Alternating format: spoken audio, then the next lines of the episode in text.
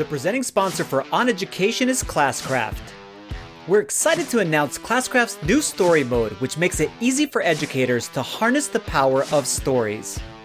Episodes 1 and 2 of Season 1 are ready for you and your students to play today, and it's completely free. To learn more about Classcraft and the new story mode, simply visit classcraft.com slash oneducation. Romeo and Juliet, this is not like some trite little thing. Like, this is sex. This is drugs. This is gang activity. Like, this is going to rock your world.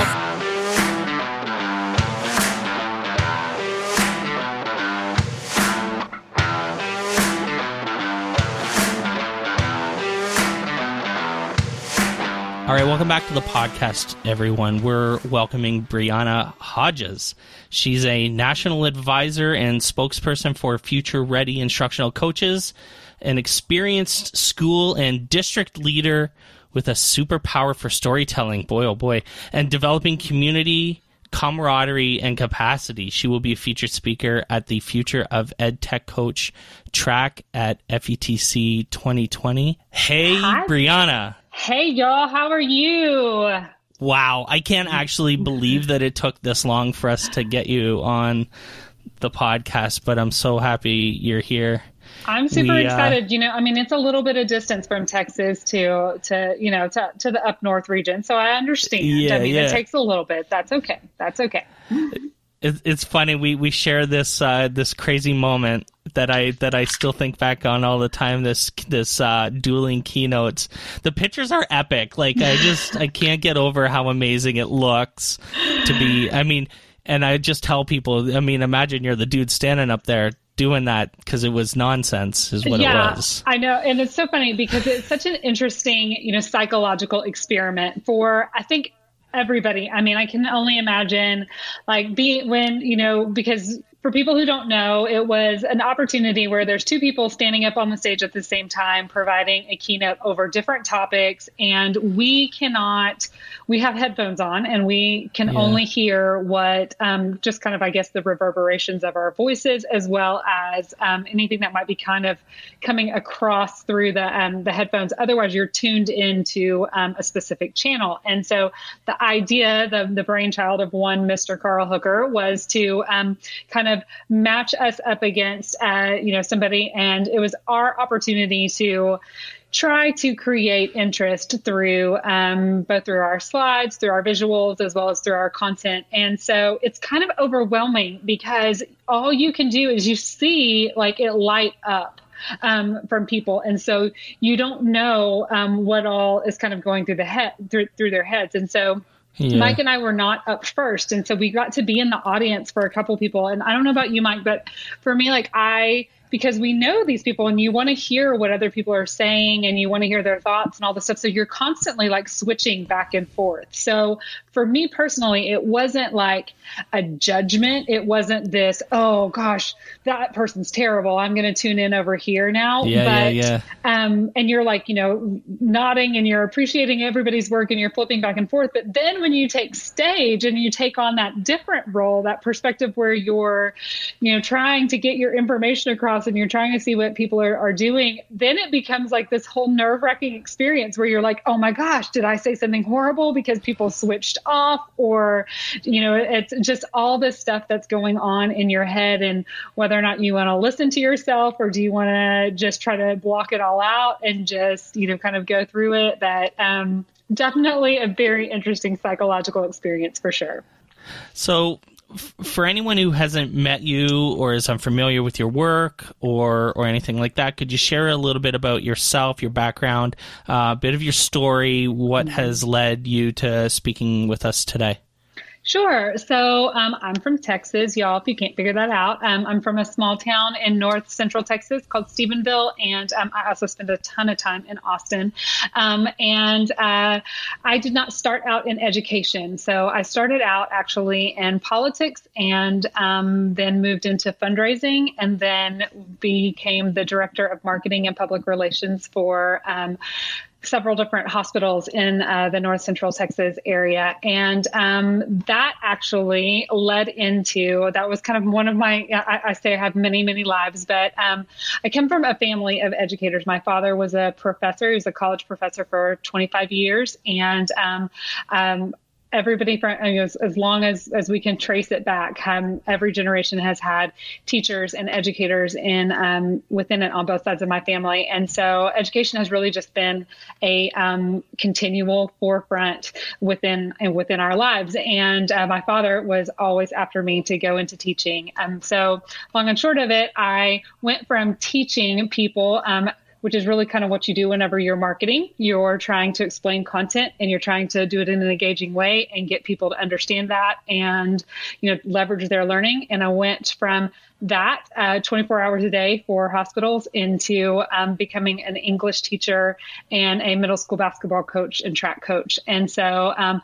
I like to tell people that I basically just took half the pay to go and um, mm-hmm. work with um, with a lot of uh, in, in a lot of ways much more difficult information and difficult content. So um, when I was in the classroom, my my undergrad is actually in English literature, and so English was a, a huge PowerPoint or passion point of mine.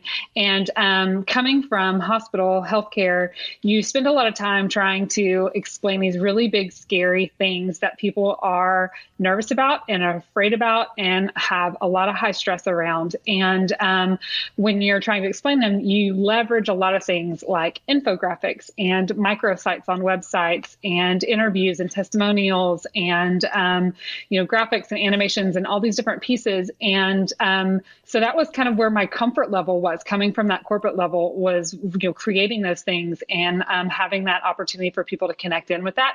So it made perfect sense for me whenever i was trying to explain ethos pathos and logos or shakespeare or you know anaphora or any of these different things um, that that I just went to that. I didn't know that ed tech was a thing.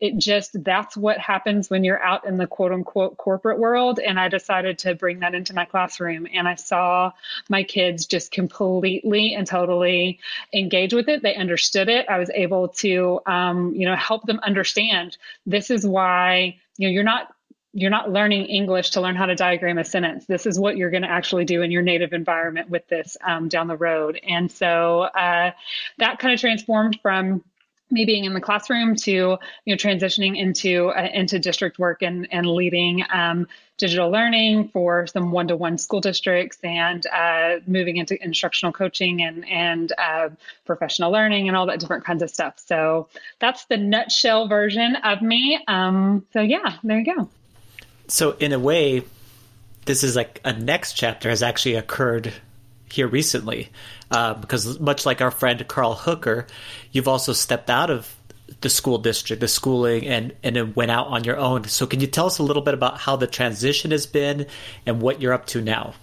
So I kind of like to refer to this as like my grandparent situation, even though I'm not a grandparent, but because it's a lot like how I felt whenever I left the classroom and then moved into district um, administration, where I love it because I get to go and see um, what is happening across the country. I still go into schools, I still go onto campuses, I still get to work with districts in a variety of ways, and um, and, and, then I get to get excited about it and share that experience with them, and then turn them over to their parents and go and, and visit with my other grandkids. You know, and so it's it's this really exciting time where you get to have this opportunity to continually learn um, and and it's been it's been so much fun. It brings its own series of stresses um, and its own you know concerns of trying to figure out how all these things kind of come together. But um, by and large the thing that I can I, I am so appreciative of that I kind of already knew going into it, but I see it even more so is that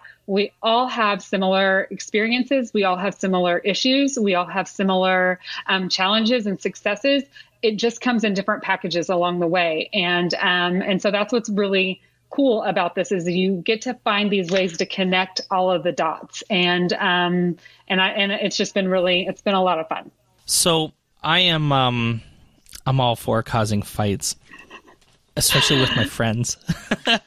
so so uh, a couple weeks ago we had Carl on um, at I love that my Education. face is recorded during all of this too. Like that's a little bit that's a little bit unnerving, but okay. and he, he referenced a debate that you two have had every once in a while, and then that you know he referenced in the show and talked his position, and then you weighed in on Twitter, which was awesome. We were totally wanting that to happen about the differences between teaching adults and teaching children. And the funny thing is, is that all three of us do this now, have done both, and uh, Carl as well. So I think we all have kind of takes on this, which is which is what's fun about this. What is I'm going to ask it this way: What is what is what does Carl get wrong here, and So- and, and what's what's your take? Well, thank you for the opportunity to um, to have this conversation because I, I do think it's one that's really interesting. I do also think that I am kind of uniquely positioned to talk about this because I started out working with adults and then moved into um, moved into working with with a little bit younger versions of this.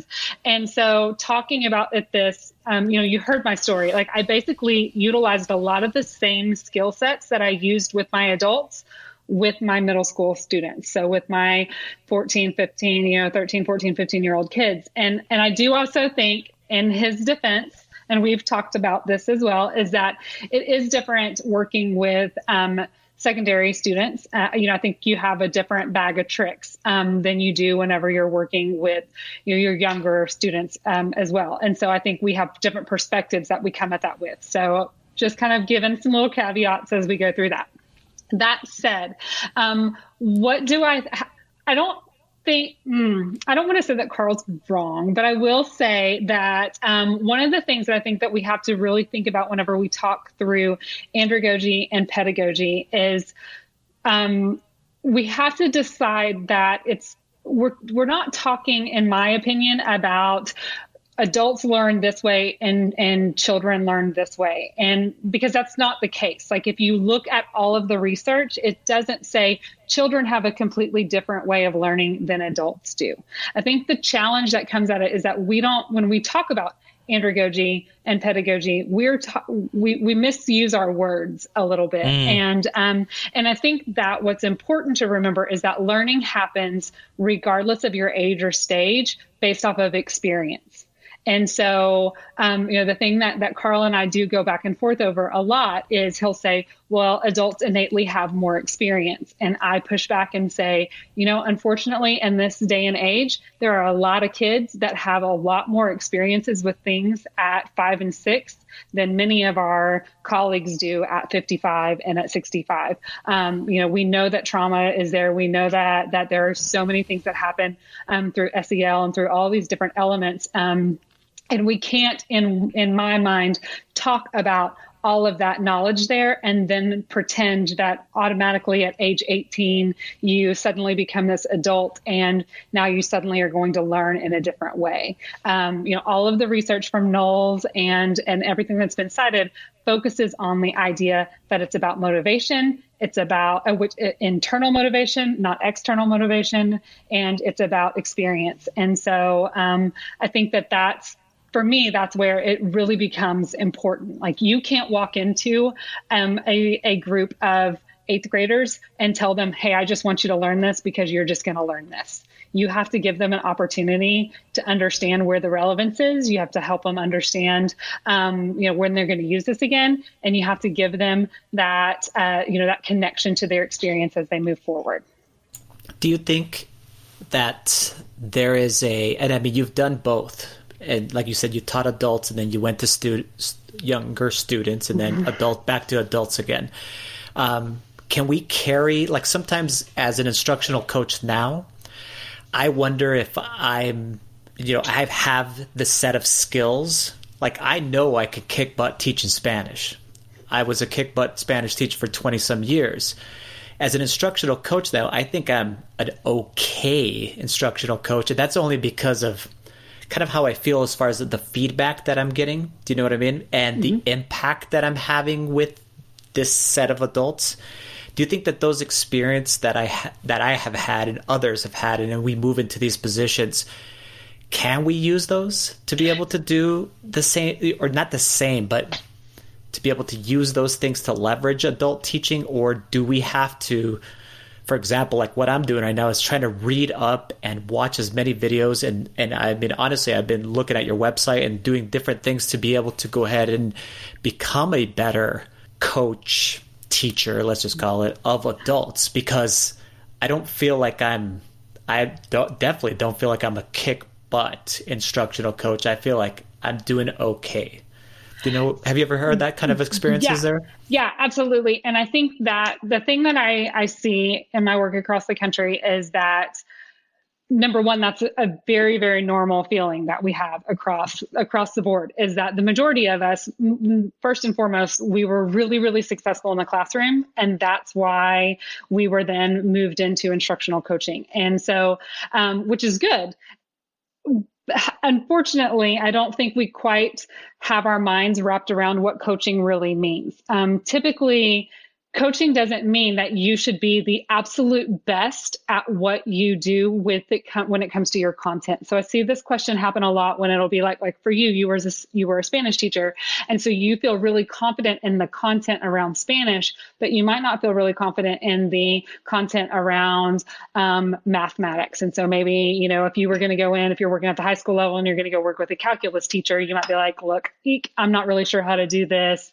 Um, that's not where you know my comfort comfort level is. And um, and that's really typical. Like I hear this especially like age ranges where people will be they were an elementary teacher and then they're going to work with middle school teachers or, or high school teachers and they're uncomfortable with that content they don't feel like they have an, a, a place of authority to have that conversation um, so in, in my mind the challenge is is that we are not there to actually teach our teachers to be better at their content what we're actually there as instructional coaches to do is to help them be better at instructional strategies. It's to help them come at that from a strategy standpoint instead of just, hey, let me show you how to do this this lesson. And so um, I pull a lot of that from my um, my my work as an athletic coach, actually, because I there's been many many many times whenever I wanted to, uh, you know, tighten up my shoelaces and run out on the court and just do it for my kids because they were not running the play the way that they needed to or they didn't read the defense the way that I wanted them to and I couldn't do that.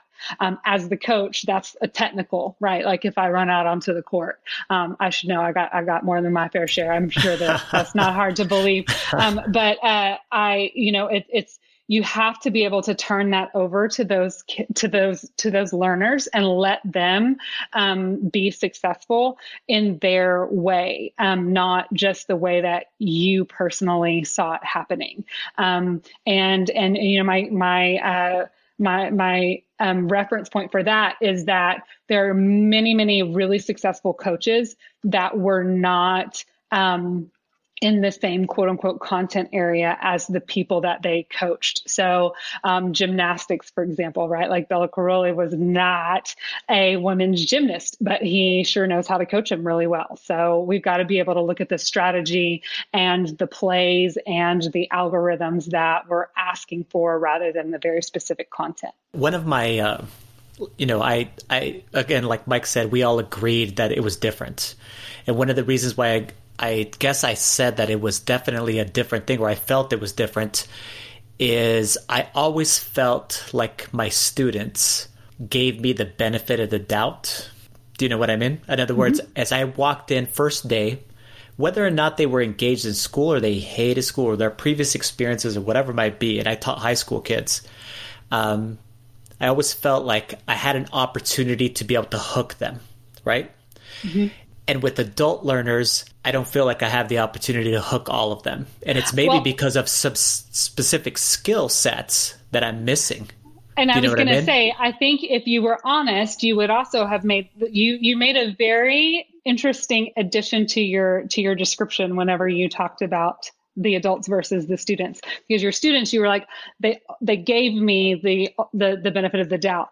And then you said with your adults they don't all give me the benefit of the doubt. And i think if we're really honest with ourselves we had those i mean every single one of us had those kids those kids, right, that were like those tough little, tough little cookies that, you know, no matter what, they were like, really, really, Mr. Irvin, how are we going to use that? And you're like, let me show you how, you know, and those were the ones because maybe they all lived in Texas, but I certainly had my fair share of students who wanted to know, like, why do we need to know this, miss? And the minute that, and I, I mean, I will never forget, I've, uh, people have heard me so, tell this story so many times. My very first year teaching, the, the eighth grade boy who asked me, why do we need to know this? And and said it in the little eighth grade, you know, snarky way. And he didn't mean it snarky. Like he truly wanted to know. And that's yeah. honestly, that's the key to implementation. I mean, I've been the person who has like gone from you know I, I, was at a school district where we went from no tech to one to one and i was the person who stood in between that and and literally was the person who stood in front of a group of high school teachers and said why do you you know how are you going to be this teacher? And i had a teacher who wrote i have no idea why and i don't know why i should care. And that moment was that aha moment of you know what? You're exactly right because i have to give you a reason and a rationale behind why we're doing this. And you've got to be able to own that, not just you do it because I say you're doing it. Because you can't walk into your classroom and tell them you're going to learn Spanish without them having a reason behind that. You probably had, again, maybe they all live in Texas, but you probably had some some very compliant students who came, showed up every single day, did their work, but never learned a bit of, of Spanish but they were nice about it. They didn't, you know, they weren't they weren't kind of, you know, snarky about it.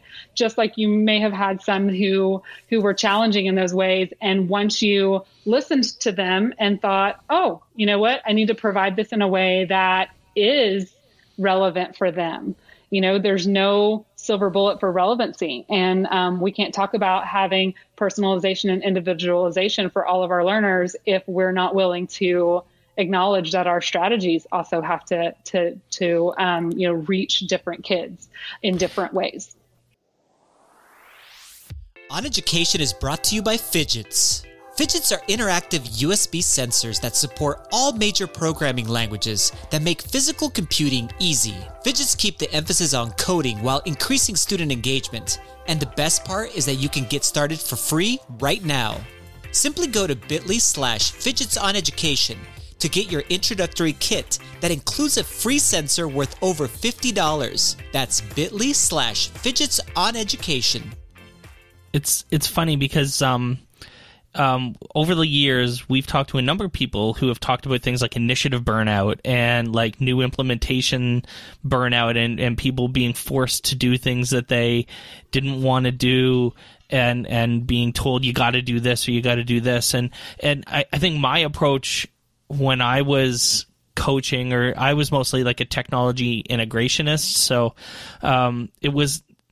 I'm. This is going to make your job easier, or this is going to make your teaching better, and and I'm going to show you how that'll work. Now you can take it or leave it, but I want to help you, you know, feel like you're more productive because, I mean, um, one of the biggest fears that my teachers always had was was was time. Like like you're giving me this thing to do now that's going to take up all of my time. And i'm going to go home and think about it and i'm going to not you know spend time with my kids and then i'm going to come to school and i'm going to be paranoid about it. And um i i just wanted to make their jobs easier and Which, find the ways to do that with with the technology. And um you know it's but yeah, yeah, yeah. No, this is super interesting. I, which, I love this conversation. Which I yeah. think is and I love that you said that, Mike, because it is, it's one of those, I think that that's a very powerful motivator for some yeah. people. And if yeah. you come to one of my sessions at FETC, where we're going to talk about implementation, um, we'll talk about, I, I, believe that there are three different types of um, motivators for, for teachers, especially when it comes to implementation. Um, but, uh, and one of them is the person who's interested in time and productivity. Um, yeah. The, the challenge with that is that it's like, like we're we're at the very beginning of the year, right? And I don't know about you guys, but I went and bought my planner. Actually, I bought five planners because I couldn't decide which one I wanted for this year, and um, and that speaks into this challenge of trying to um, kind of uh, prescribe or mandate or implement or whatever words you want to use for productivity and efficiency because everybody's going to have a different take on it. And um, and and only so many people are actually truly motivated by that um, hmm. that that element. And so it's really interesting. Um, to, to find that. So I, am not gonna I'm not gonna give away just yet what those other two types of teachers are. Um, so you'll have to come in and, and check it out totally. at, at the at the conference. But um, but what I will also say is that one of the ways that I again because we're at the beginning of the year and so let's celebrate all of that in its entirety um, is that another thing that I like to talk about with implementation is that we end up treating it. I, I like to to um, you know to kind of connect it to starting a diet plan. So like if it's the beginning of the year and I've decided that we're going to, you know, really take our eating habits by by the horns and, and we're just gonna we're gonna work on this. And I've decided that. You know, my kids haven't, my spouse hasn't. I've just decided that this is what it's gonna look like in, in our house. And so who's the person who's the most invested in this? I am, right? So I'm the one who's going to do all of the research on it. I'm the one who's going to find out all of the strategies, look into the best elements, you know, do the grocery shopping, do all these different pieces, but no one else in my household is actually in. They may be compliant. They may be doing hmm. it because I've asked, I, have told them, you know, and they're like, "Oh, yeah, we want to do this," but they're not truly bought in. They're they're what I like to call that bobblehead mentality. They're like, "Okay, yeah, sure, sure, sure, sure, sure." The the challenge then comes in when I'm out of town right? And so then what happens? Like if all of a sudden, um, you know, my my kids have to pack their own lunch and they're not there to like pull the things that I've done for them. Are they going to make the right choices? Um, you know is my spouse going to make the right choice of of the quote unquote the right choice of this is what I you know what I would have done? And the answer is no matter how good intentioned they are they're not going to make it because they're not as informed because they don't have the buy-in that I have right? And mm-hmm. so I think that that that's one of those elements that we forget as leaders is that we may have all the committees that we want to have. We can have all of the, um, you know, the the stakeholder meetings. We can have cross content conversations. We can have all these district planning things, but we're never going to actually get that true why for each one of the people. And you're not going to have implementation until you have that why behind there. Do you ever talk about? Uh, I always feel like you know Mike described tech integration. I actually feel that you know in the process of you know implementation of of a one to one thing, let's just call it that, that those first three years, you know, people talk about the difficulty of that. It's very tech related, and actually, a lot of people are uh, uh by by people I mean a lot of teachers are very receptive to that very low level entry level usage of devices, etc., programs, apps, whatever you want to actually call it. We are now seven, eight years down the road mm-hmm. in this thing. And now we're talking about the high level usage. It's not about the, the, the computer or the specific app, it's about good teaching and mm-hmm. pedagogy. Mm-hmm that transition between those two things, that's the point that we're at right now. And that's the hard conversations that we're having, you know, when it comes to professional development.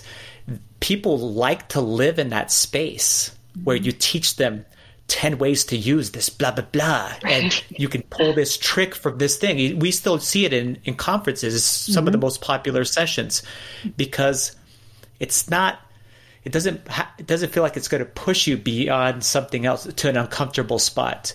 And right now we are pushing people to these uncomfortable spots because mm-hmm. we want them to push themselves as far as to the next level of whatever it is, you know, uh, you know, pedagogically. Do you ever when you're talking out there to all of these different districts, that I believe is the space that a lot of people are in right now and then you're and a lot of people are just saying we're just going to live in that other space. It's just much mm-hmm. easier. Let's not move beyond that. And some of us are like, no, we can't do that. It's just not. It's not the right thing to do. We all have to start continue to grow as far as anything. So, so what do you tell districts as far as being able to make that transition between kind of let's just if you were saying a framework substitution or whatever it might be, and really pushing yourself to to the new boundaries and really talking about pedagogy versus just talking about integration. So I, I'm so glad that you because I do I think it's so so truly words matter, right? Like that's not just me being an English nerd, but um, implementation versus integration are very very different things. And I think yep. that we set our goals around integration, especially in those early ages uh, in those early ages of those initiatives, Absolutely. right? Where it's like, okay, we just need to get 50% of the people to do this, and if they'll do this and they're using it, then we are rocking and rolling, right? If we mm-hmm. can just get 100% of our kids to put their name on their paper paper, then that means that they are doing good. If we have no zeros, then that means that they understand the content. And the fact of the matter is, is that no, that's an arbitrary measurement that we have placed because we can easily say, yes, they're using it or no, they're not, but it's not changing the quant, the, the quality of learning, right? It's exactly. qualitative versus quantitative. And so that's why I kind of go back um, to that conversation of, I, I, it is very common, and I, I, I believe that it is a, a very easy thing to find ourselves kind of lulled into, which is in those first couple years, if all we do is focus on efficiency and productivity, that's not going to get us where we need to go. So we, we really need to stop, honestly. Like we cannot say, hey, this is going to make your job easier.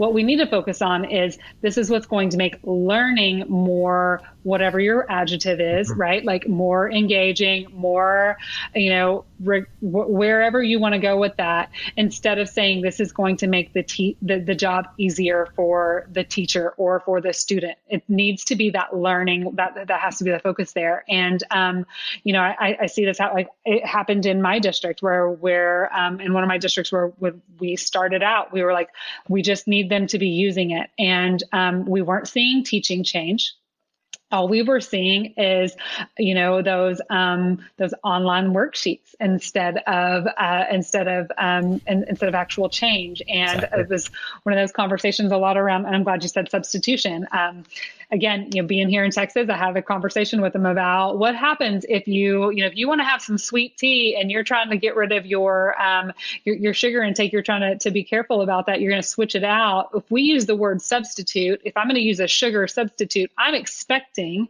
that it's going to taste the same.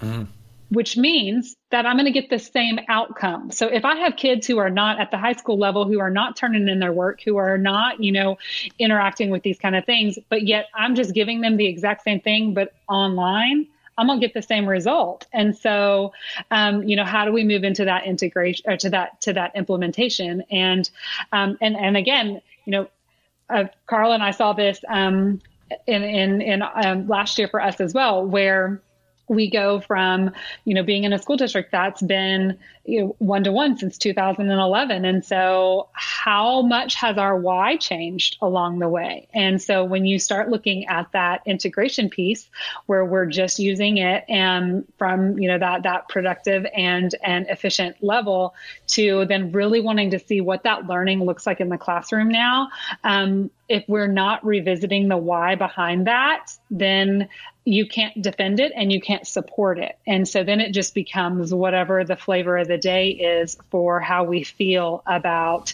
change or how we feel about technology or how we feel about learning um, when we really, really need to focus on that experience. So switching gears a little bit at, at LearnFest last year, uh, last summer, um, uh, Carl has always done these these poetry, this poetry slam. That's his thing. Um, and uh, last summer, you delivered a poem that basically blew the doors off the place. um, everyone was in everyone was in tears by the end of it. You had you had everyone. It was amazing stunning. Uh, and I'm not going to do it justice, but it was basically about women as leaders um, and the challenges that that presents. Um, uh, and again, I'm not describing it uh, even remotely as as good as I should. Um, I would love for you to talk about and about that poem and and and your your thoughts around it and and where it came from and and stuff like that. Well, thank you for your very kind words. It was it was a lot of fun to um, to be able to participate in it. Um, I it's my it's not my first time to do the poetry slam, but it was definitely uh, I will say the very first time I did a poetry the poetry slam, um, EdTech poetry slam, I was asked very late in the game, and so I was Carl was like, "Oh, just make it fun. It'll be great." And so it was very off the cuff and it was very fun. And everyone else was, were very serious, and I felt like so so silly. And so I, I decided that I was going to bring my game. You know, yeah. as the person as as the the the literature major, like I've really got to make sure that I do that. that so I, I, couldn't let my couldn't let the great EAP and, and Billy Shakes down. Right. So, um, anyways, it was it was a really um, humbling experience to be able to have that opportunity to to kind of share um, experiences and stories. And uh, and I'm a big believer that if we want to have equity, we have to have empathy. And so the gateway to empathy is story. You if you can't share your experience and you can't tell the story of your experience, other people aren't going to hear that and they're not going to understand how they can change that experience for other people. And so, um, so being able to do that through through the poem was was really important to me.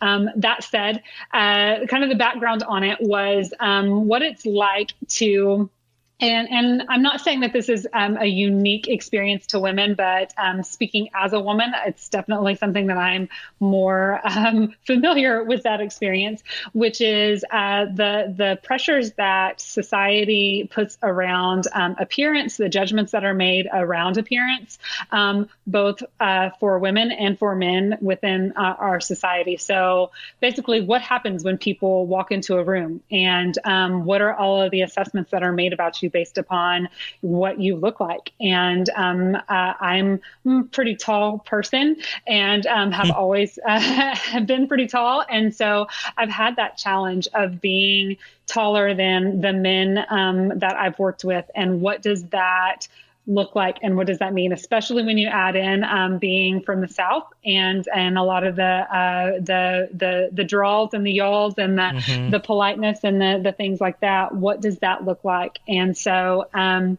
so I talked a little bit about that. And and um, unfortunately I think that again, it's not necessarily something that that is limited to um, women feel this way and men feel this way. I think that uh, that that we as women put just as many um, eggs in that basket, if you will, uh, and make a lot of harsh judgments off of what um, people look like, uh, what women look like. They, we decide they're either going to be nice or they're going to be catty or they're going to be, you know, all these different adjectives off of um, off of that appearance and appearance, how intelligent yeah. you are and, and different things um, that come along that way. And so the poem is is really kind of a, a, a conglomeration of all of that.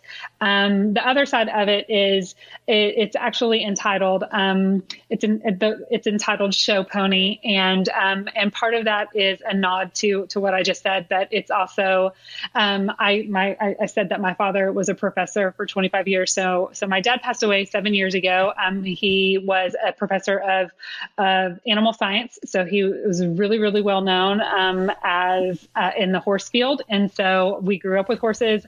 I still raise horses. Um, and uh, and so there's a lot of of uh, reference and analogy to what it's like to be that person that is worked very hard um, by someone else and then put into a situation to kind of be shelved and off to the side and only let out whenever that person wants them to be out and only to be that face whenever it's um, appropriate and necessary for that owner to to trot that person out there let them do their their thing for their benefit for that for the owner's benefit and then put them away. And so um, what does that that really you know do for those people um, who are who are those horses in those situations?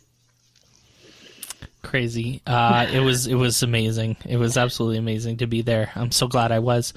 Um, we this is the the second last question is is a doozy and we we spring it on people but what are three pieces of media, be it a, a book or a movie or a TV show or a YouTube video, whatever, that have shaped your thinking or influenced you or inspired you or that you're applying right now and you could recommend to our listeners? Well, I have to say this simply because um, Carl will just roll his eyes and will just die. But um, one of my one of my favorite books that I, I, do like to talk about, in addition to anything by Brene Brown, because number one, I mean, we're both from Texas. We both graduated from the University of Texas, and so we're basically the same person, right? So we're gonna just let that be a freebie. so anything that that comes in through there. But um, the the nice. second one that I utilize a lot and I, I reference a lot is um, Creativity Inc. by by Ed Catmull. And so, um, if you haven't had the opportunity to to read it or to listen to the Audible version or or whatever the case is, um, I, I, truly think there are so many great takeaways from that book, um, just from thinking about thinking differently and how do we um, use this world that that we are truly creating every single day um, and in, in new and different ways and and inspire people to keep creating. Um, so there's some really great management and leadership techniques um, and insight in there. And uh and and truly carl every other day would i would say you know if you would just because i, I couldn't get him to read it. So you guys are going to have to ask him next time you see him. Anybody who's listening out there please if you see carl hooker ask him if he's got um, creativity inc. and if he's read it and then ask him for his favorite quotes from it because i'm sure he'll just absolutely love that. But uh so so yeah that's a big one for me. Um let's see. it's really um oh that's a big doozy of a question. Like you didn't even help help me like prepare for that. Now i'm supposed to rattle all of these things off of the top of my head. Um, i am hugely influenced by um, and I know this is going to be really trite, and I completely understand that, but I am hugely influenced by Shakespeare. Um, part of that is because he was um, a great uh, commentator of what was happening in in his life and what he saw, and um, you know, I think that unfortunately we have have chat we've changed how that's represented in um, in in our day and age now um, we took what was meant to be something that was uh, performed and and seen, and we've um, made that be kids need to read this, and and that has distanced um, the experience of it. And so I think if you if you look hmm. at it and you really start to look at all of the historical um, you know inferences and the you know the wordplay and and the descriptions and the engagement and you know a lot of the political commentary that he um, that he presented in his work uh, is just so impressive to me. Um, and, and, then to to take some of those pieces and apply them into our world today. Um, one of the things that I like to say is that I believe that every single person is um, is three things. Number one, every single person is an educator because we're always taking our information and we're trying to get other people to understand it. Every single person is a marketer because you're taking your information and you're trying to get people to like and to buy into what it is that you're doing. And then lastly, every single person is a storyteller. And so taking those experiences and and sharing them in a way that people remember and hold on to.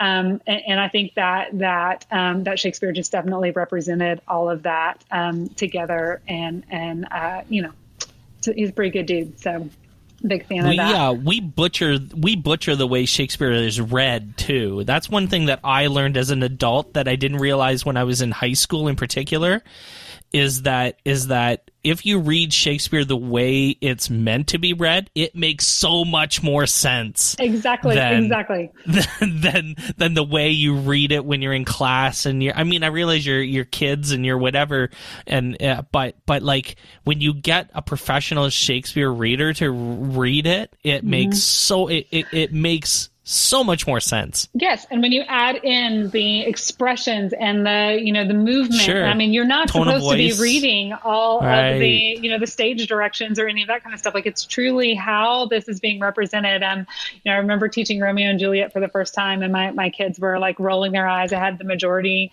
um, boys that year, and they were just like, "This is going to be awful." And I was like, "Okay, look, you have not experienced Shakespeare the way that I'm going to do. Like." Romeo and Juliet, this is not like some trite little thing. Like, this is sex. This is drugs. This is gang activity. Like, this is going to rock your world. And they were like, holy cow. I mean, like, we, you know, which I'm sure, you know, again, de- definitely different times, but um, yeah, yeah. Oh, we had a, we had a great time. Like, we built yeah, now they're swords, in. did all kinds of stuff. I mean, they totally under, like, loved sure. it after that. But, um, but that's what it's supposed to be. So, yeah, for sure, for sure awesome. there. Um, the last one I'll share, and I, will I'll give it to you guys so you can put it in the show notes um, and link to it. It's a video that I just recently come across, um, found it on YouTube, and it's called Alike, and it's an animated um, video. It's about nine minutes or so, but um, totally worth the the the um, the experience on it. Um, it's it's uh, an amazing video about compliance and what happens, what we do as adults specifically working with kids. Um, it's actually presented uh, as a father and a son. Um, so as a mom, I can definitely relate to it. Of you know, we spend a lot of our time telling our kids, do it this way, don't do that way. Um, you know, and and I remember I remember when my oldest was was really young and the very first time that I didn't answer his question, I said, I don't know. I mean, I was really tired and I rem- I just like snapped at him and I was like, I don't I don't know. And he stopped in his tracks and he like froze and he looked at me and he was like, but you always know the answer. And it was that moment when my heart actually kind of paused because I realized, no, I don't know the answer. And if he's just going to trust everything that I say and not think for things himself, like that's what I want is for him to have this imagination and him to have his own experiences and not just, you know, memorize the situations that I've I've given him or, you know, gone off of what my experiences are. And um, you know, fast forward, my little boy is going to be 11 in a couple weeks. And um, he uh, and, and, so seeing this video kind of brought that home because it talks about this little boy who's going to school for the first time and he's trying to draw us pictures and he's doing all these different things. And um, the uh, the the teachers are just trying to get him to write his name in the right spot. And so he brings his work back and shows his dad and his dad focuses on the corrections that his his teacher is giving him rather than celebrating the things that like make him so happy which is drawing this picture of him swinging with his dad at the swing set that they pass every time that they walk to school. And then as time goes on he doesn't want to swing with his dad anymore because his dad is is you know so focused on that. At the same time there's a parallel story of as soon as his dad drops the the little boy off um, then the dad goes to work and he's basically in that same situation where his work is being graded over is it you know conforming to the norms that his boss is wanting him to do rather than these creative elements and how he starts to just shut down and just goes into you know robotic um, movements and and and um, responses and things like that. And so it's really really powerful. Um, I really uh, I just really liked it. So I'd love to share that with you guys. How can people connect with you and learn more about you? Maybe your website. Yep. So you can find me online at Brianna Hodges, B R I A N N A H O D G E S dot com, or pretty much on any social media at B Hodges EDU. And I would love to connect with you guys. Would love to hear your stories, your experiences, and um, and, and how we can all kind of come together to make this a better place. Because that's one of those things that you know that's the coach in me. That's the realizing that we don't have all of the answers, but you know what? Somebody out there has had an experience that we could leverage into our new experience that we're walking into. So let's get connected. So FETC 2020 is around the corner next week in Miami. Uh, registration, I think, is still open. Uh, if you want to learn more about what Brianna is going to be doing uh, at FETC, go check out FETC.org. Thank you so much for joining us. This was awesome. Thank you guys so much. I really enjoyed it. Thanks for listening to On Education. My name is Glenn Irvin. My co host is Mike Washburn. On Education is part of the On Podcast Media Network. You can listen to this show and many others by great educators like Monica Burns, Mike Matera, Tisha Richmond, and many more by visiting onpodcastmedia.com. Want to get in touch with us? Check out our website at oneducationpodcast.com. You can tweet us at OnEducationPod. Mike is at Mr. Washburn on Twitter, and I can be found on Twitter at IrvSpanish. You can find us on Facebook by visiting facebook.com slash oneducationpod. We're also on Instagram at oneducationpod. If you're enjoying the show and think others would too, we would be thrilled if you shared it with them. please leave us a rating or review in Apple Podcasts or the Google Play Store. When you leave a rating, it gives our rankings a boost. This helps others discover the show. We want to thank our presenting sponsor, Classcraft, for supporting us. Check out classcraft.com slash oneducation to learn more about them. Thanks as always for listening, stay awesome, and see you soon.